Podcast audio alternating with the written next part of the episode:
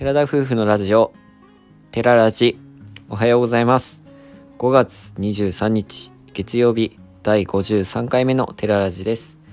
私たちは宮崎県在住の交際歴8年、結婚3年目の20代後半夫婦です。この番組では私たちの日常や趣味について、宮崎弁でてげてげにまったりとお話ししていきます。本日は自分が一人で収録をしております。えー今回は自分の、まあ、悩みというか、まあ、男の人たちだったら多分誰でもほとんどの人たちが悩んでいることじゃないかなと思うんですけどそれについてお話ししていきたいと思います。結論から言いますとヒゲのことについてお話ししていきます、えー自分もやっぱり毎日ヒゲを剃っているんですけどなんか、うん、衛生的にねあんまりいい話ではないのかもしれないんですけどやっぱり男だとどうしてもヒゲが生えてしまうというかなんか不思議なことに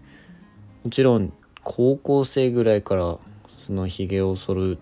ていうことはやってたんですけど20代を超えてから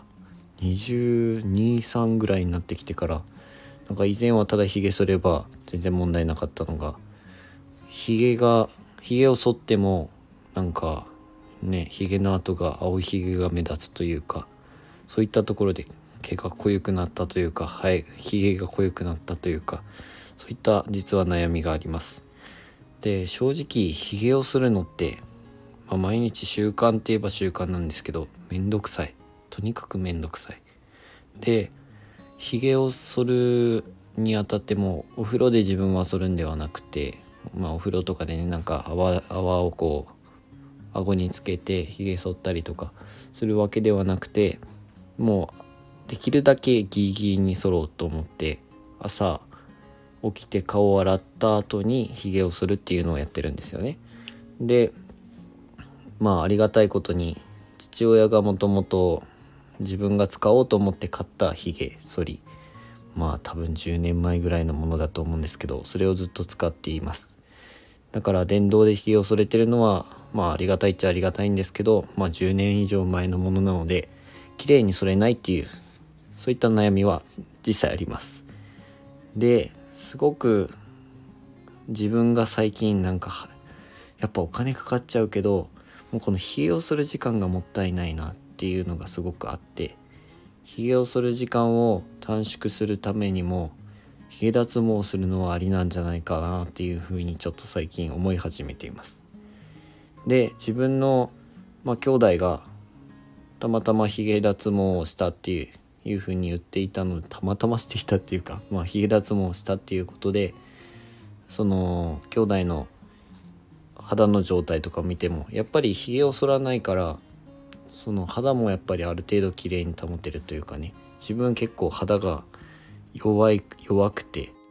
あ肌が弱いっていうと肌が弱いっていうのを網に言うともう毎回ね、まあ、自分が正直ネタにしてる部分もあって。あのとにかく肌が弱い。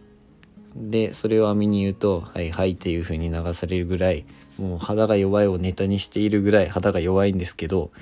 そのひげを剃るとやっぱりねなんか肌が荒れるっていうかやっぱ傷がついちゃうのでどうしてもねひげ剃りでも。綺麗に剃れない上にさらに綺麗に剃ろうとかしてカミソリとか自分使ったりするとなんかすごく切れたりとかもう荒れてしまったりとかいう風になっちゃうわけですよね。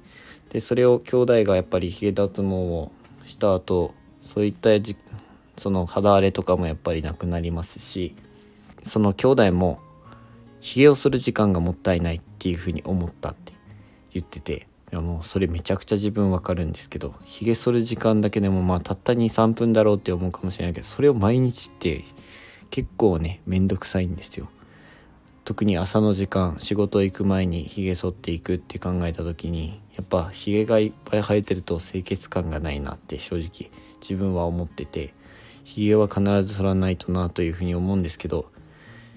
その時間をできるだけ減らしたいなということでひげ脱毛ありなんじゃないかなって最近自分も思い始めています。ただひげ脱毛をするっていうことはそれなりに強いなんというかねあのレーザーで多分ビシッてやるっていう風に聞いたんですけどそれをやるプラスお金がかかるっていうことでそれがちょっと自分の中で今まで踏み切れなかったという現実があります。現実っていうとちょっと日本語おかしいのかな。さあやっと今年やろうかなっていうふうに考え始めたのはやっぱ日本一周始めてひげ剃りを持っていくのもめんどくさいなとかどこ毎日こうひげをどっかで剃るっていうのもめんどくさいなってちょっと思い始めててなおさらなんかねひげ肌の状態とかも考えた時にやっぱり脱毛の方がお金をかけてもいいんじゃないかなってすごく思い始めているのが最近の自分です。でまあいろいろ調べてみたんですけどまあ宮崎市内に行くのもありですし自分の場合大分市内に行くのもありかなとかいろいろ考えていてまあできるだけ遠くには行きたくないなっていうのはあるんですけど安くで抑えようとするとそういう方法がありなのかなと。で世の中の男性の皆さんはひげをやっぱり剃るのが基本だとは思うんですけどひげ脱毛されてる方もこ最近多いんじゃないかなってちょっと思自分は思っていてもしこれを聞いていただけてる方とかで自分ひげ剃ってな剃剃らずに脱毛してるよっていう方とかは是非教えていただきたいです。でさらに迷ってるのが、まあ、メンズサロンとかいうよりかはいうのもありますしメンズサロンよりかは医療脱毛だという方法もあると思うんですけどまあ、できるだけ効き目が自分は欲しいので医療脱毛がいいのかなってちょっと思ってはいるんですけどまあどうしてもやっぱ費用がね安くても10万弱ぐらいはいっちゃうなっていうのがあってそこがすごく自分の中では踏み切れない部分でもあります。踏み切れなかったけど来月か再来月にはもう始めたいなと。まあとにかくひげ剃る時間を減らすためあと肌をきれいに保つためにヒゲ脱毛が必要かなと思っているのですが皆さんの意見をぜひお聞きしたいなというふうに思っています。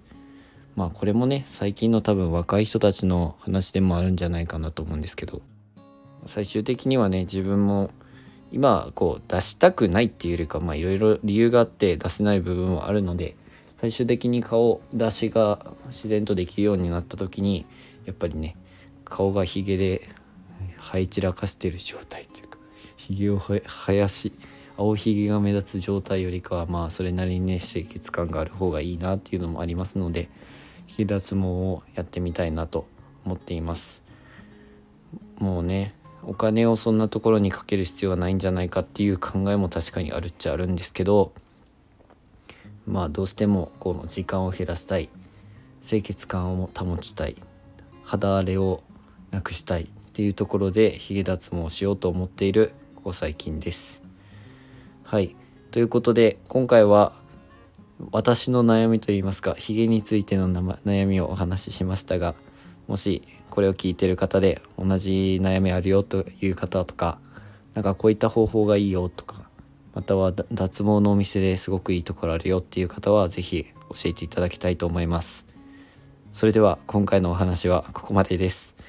ラジオのご感想やご質問などコメントやレターで送っていただけると嬉しいです。私たちはインスタグラムと YouTube の配信も行っております。YouTube では夫婦でキャンプや車中泊をしている様子を毎週土曜日夜7時に公開しておりますので、ご興味のある方はぜひご覧ください。まあ最後に感想を言わせていただきますと、一人で話すのってやっぱり難しいかな。やっぱ相手とコミュニケーションを取るのがすごく楽しいなって思ったのでやっぱ網は網がいることは大事だなというふうに今回思いました。まあ向こうはどう思ってるか分かりませんがたまには一人でのラジオも出てくるかもしれませんが温かい耳で是非お聴きください。本日も最後までお聴きいただきありがとうございました。それでは皆さんいってらっしゃい。